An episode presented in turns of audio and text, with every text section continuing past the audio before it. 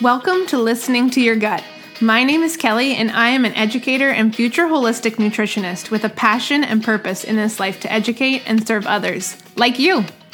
As a woman with two autoimmune conditions, I have found the power in embracing a holistic lifestyle to support my overall well being. In each episode, I will share inspiration, tips, or research proven strategies that will help you to listen to your gut, literally and figuratively. Together, we will work to honor our mind, body, and soul through holistic wellness. I am so pumped we are on this journey together. Let's dive in. All right, here we go. Yep, you read the title of this episode right. We are focusing on colonoscopy 101, baby, in this episode. You know it because I am in the thick of it right now. Uh, when I am recording this episode, I am actually one day out from having my colonoscopy procedure. This is not the first time that I've had a colonoscopy. I've actually had it one time prior to this. Um, it is nothing that you um, wish to do, right? It's it's no one ever wants to do this, um, and no one ever enjoys going through the process. It's uh, it's pretty depressing, as my dad put it. Um, it, it, it's pretty uh, yeah it's pretty depressing i think it's the best way to describe it. But um, I, I, thought that it would be valuable for me to share um, you know why one does a colonoscopy um, and so i just figured i would i would share that um, and uh, and so yeah so today's episode is going to be focused on what is a colonoscopy uh, why do you do it we're also going to talk about what the prep is like and then how, like how long is the procedure? How long is the process? So we'll, we'll tackle all of those things today. Um, so before we get into that though i really want to talk about the prevalence of um, colon cancer because if you didn't know my mom actually was diagnosed with colon cancer back in 2011 uh, she unfortunately passed in 2012 from it. She, at the time of her diagnosis, was at stage four. Uh, she had never had a colonoscopy done, and she was 53 at the time that she um, that she was diagnosed. Um, and so, yeah, so I, I just I think it's an important thing that I mentioned that you know you definitely should be getting a colonoscopy um, when you are of age. It used to be uh, you know, they would they said at 50, um, you should start getting a colonoscopy, but now because it's so very prevalent, um, they're you know they're suggesting doctors are suggesting that you get them you get a colonoscopy done even earlier as as early as age 40 um, now the reason why i had my colonoscopy um, back when i was gosh i guess you know i'm 31 i think it was maybe when i was uh, trying to do the math, 25. I think I was 25 perhaps when I had my last colonoscopy, 24, 25.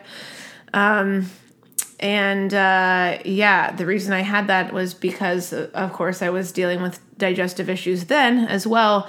Um, but at the time, you know, that was only a few years after my mom had passed from colon cancer. And so, you know, with my family history, of course, my gastroenterologist wanted to, you know, to to do the test for that reason as well, just to rule that out that there was hopefully not any um, sign of of cancer um, in my colon.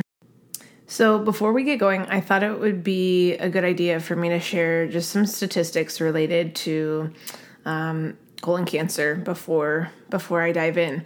So, according to the American Cancer Society, they estimate approximately 104,000 new cases of colon cancer in the year 2021 in the time of this recording. They also estimate approximately 45,000 new cases of rectal cancer in the year 2021. They also indicate that the risk of developing colorectal cancer is about 1 in 23 for men and 1 in 25 for women.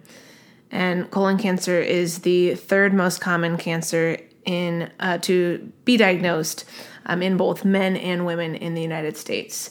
so it, it's definitely something that we need to be aware of, and definitely something that you know if you're a woman, um, just like you know you do your regular uh, gynecologist, you know, appointments each year, and, and um, when you're of age, get your mammogram. Um, this is something that both men and women need to be making sure that they're scheduling. Um, you know, not every year, of course, but um, at this point, right around the age of 40, doctors are saying um, it's not a bad idea for you to start to start doing that, to start um, scheduling your your colonoscopy. Um, and if if everything turns out great, then usually they don't say. Uh, or usually they say you don't need to come back for you know five years or so.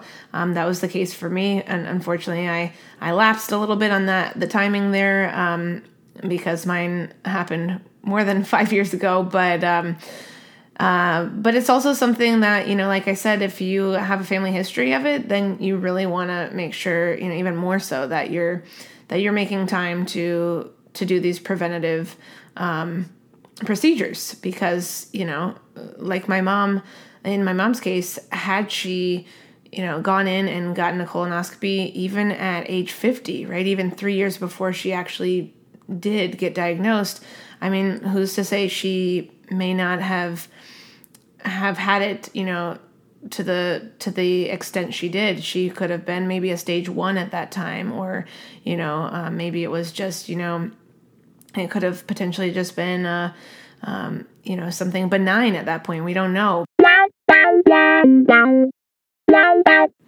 Okay, my love, I wanted to let you in on the best skincare line I have ever used.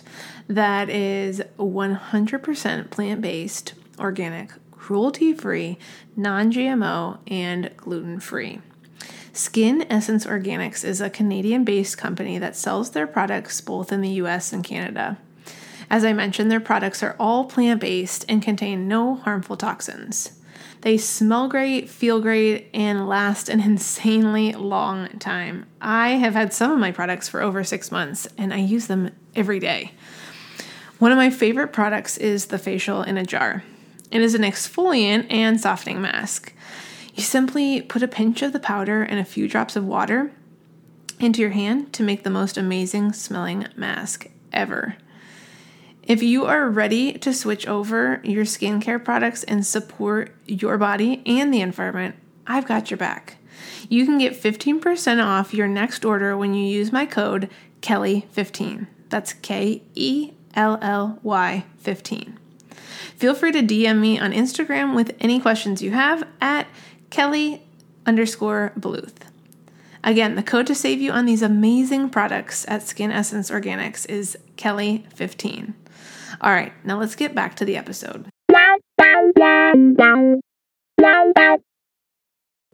But regardless of the what ifs, the point I'm trying to drive home is that it is something that you definitely want to consider. Um, and so this is part of the reason why I'm I'm sharing this episode is because in real time I am I'm doing this procedure.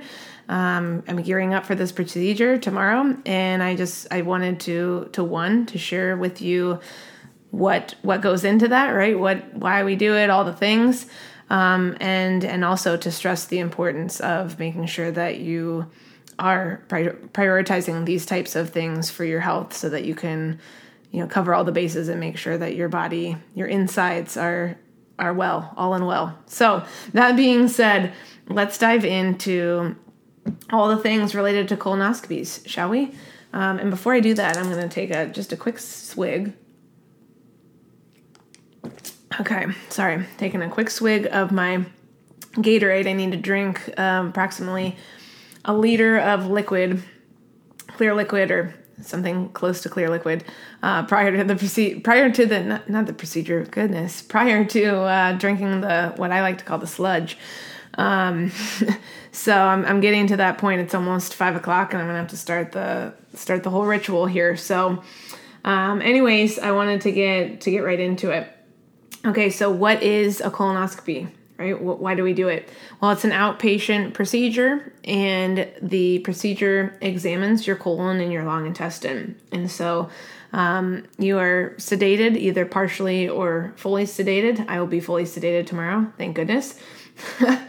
and uh, doctor, the doctor will use a long tube-like structure uh, with a with a camera on the end to examine your innards, right? To examine that area down there. Uh, the the tube is about a the width of your finger, um, one of your one of your fingers, so it is not very big. Um, and like I said, it's got a camera on the end so that it can explore and see what's going on um, in in your intestine, your long intestine, and your colon. Um, so so why do you do it, right? Well, like I said earlier, I have a past family history of colon cancer, so that's one reason why I'm doing it.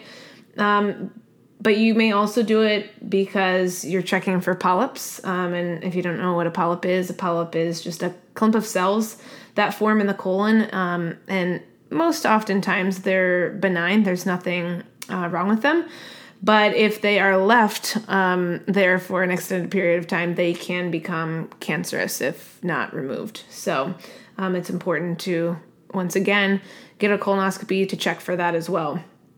Um, you might also, um, like I said, have a history of colon cancer or maybe of rectal cancer in your family. So either one, either one of those things um, would warrant you, you know, wanting to investigate and and to entertain the idea of getting a colonoscopy.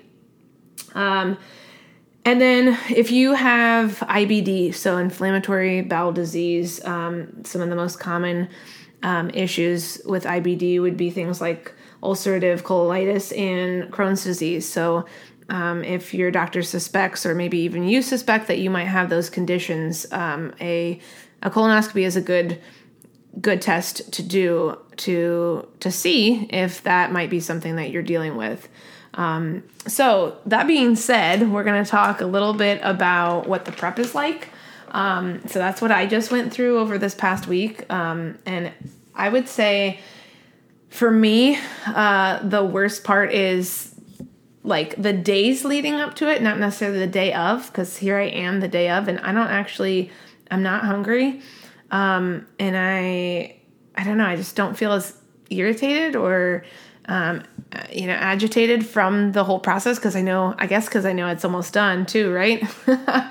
But um, the week leading up to your colonoscopy um, there there are a set of instructions you get of course that that lead you through this um, and the unfortunate thing is that i found um, is that not all instructions are the same right? You can you can look at what your doctor gives you then you can also compare it with um, in my case what my my father was given when he had his colonoscopy over the summer um, and you know both of us went to the same place. However both directions are really different, um, not not quite the same, um, and literally in terms of the wording, but also of the the layout too. In in terms of um, the the pages that we were given, they're definitely not the same. So I don't know if they were updated um, since then or what, but um, I digress. So, anyways, uh, the the week prior. Um, the the general consensus is that you should not be eating any nuts or seeds, raw veggies, um, or any uh, taking any fiber supplements or iron supplements. Now, all these things um, can can impact the results of your colonoscopy, right? So, um, in order to have the best results from uh, your colonoscopy, to have the most accurate results, you um, are asked to avoid those things. Typically, they say five to seven days prior to the to the colonoscopy, prior to the procedure. So um, you can imagine why, right? A lot of those things are harder to digest. Um, iron stays in your body for quite some time. Um, and of course, fiber takes a while to break down, so th- those things make sense. As with raw veggies, it's going to take more time for your body to digest raw veggies. Um, and then nuts and seeds, they can, um, because of their small nature, it can take a while for them to process and digest, as well as, you know, they may end up lingering in your digestive system for a little while longer or hang out in your colon. Um, area for a little while longer and so they can also be um, you know wrongly accused as as something that they're not when um, when they go in to do the procedure so that's why they ask you to to avoid those things um, so then the day prior which is where i'm at you are asked to drink only clear liquids no red liquid because if you can think about why that would be well you know if you have um, colon or rectal cancer, a lot of times um, indicators of that could be bleeding, right? Bleeding um, blood in your stool. Um, and so if you drink red liquids, that could um, falsely identify uh, that liquid when it comes out as, or when it's in your system as as blood. So, um, so only clear liquids. You can have, um, you know, they suggest you can have white uh, grape juice, not red grape juice, but white grape juice. You can have, um, you know, like Gatorade. I, I'm currently drinking, sipping on. Um, a moment ago, I was trying to chug, but I'm currently sipping on uh, lemon Gatorade. You can have uh, chicken broth. Um, you know, so there's there's quite a few things you can have. I, um, truthfully, I've only had this Gatorade today and lemon Jello. Mm. Sorry, I need another sip. Um, so, so yeah, so you can only have those liquids the the night before, and then the night, um, the night of, or the day before, I should say, and then the night of, you um, have to drink half of the container. They give you a, a big uh, container of of um, solution that you mix with water. You have to drink half of that solution uh, the night of, and then you drink the rest of it the second half the the morning of um, and so I won't get too specific with that, but then there's also some other things they ask you to do in terms of, you know, taking some um, Dulcolax, stool softener, and Gas X, um, you know, to to accommodate things that could be happening while you're while you're taking um, or while you're drinking the solution. Uh, the solution, from what I can remember, is god awful. Um, so, you know, here in a short while, um, less than a half an hour, I will be starting that. Uh, so I'm not looking forward to that because the last time I, I did it, I had to gag myself through it literally. Like I stood over the sink and and was gagging and like almost threw up from drinking it. It was just that that distasteful. Um, but I digress. not I'm not trying to scare you. I mean, it's something we we all should be doing for ourselves, and it and it is just a short period of time. You know, it doesn't last forever. Thank goodness that you have to, you know, do the drink the solution. But um, it is definitely not not enjoyable, um, to say the least.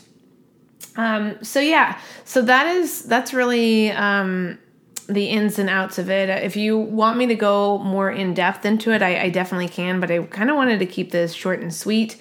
Um, because I just wanted to, you know, share that I'm in real time. I'm, I'm going through this for, for my own personal health, for, you know, the insights into, um, what what else could be going on in my body um, but also if if there's nothing else going on you know in terms of my colon um, and my rectum uh, you know that that is just one more thing that i can check off the list um, in terms of being it being uh, healthy. And and that's something that i can be so very blessed uh, to hopefully hear um, tomorrow after the procedure. So i will definitely keep you posted on that um, and i will definitely um, you know, let you know whether it, you know good or bad the outcomes of it. Um, i will i will let you know my next steps. So um, yeah the last thing i wanted to share though was just the procedure itself. So um, the consensus is it's usually 30 to 60 minutes the procedure itself to you know for them to go in and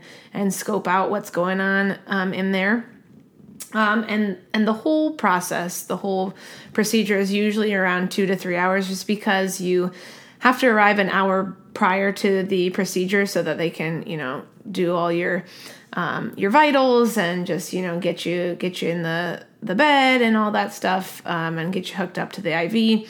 Um, and then you know you do when you come out um, into the the recovery phase, you do have to um, pass gas in order to uh, to for them to send you off, um, and you of course have to you know be alert enough, awake enough to to walk out of there. Um, of course, because you're sedated, you have to have a driver. So Jeremy will be taking me tomorrow.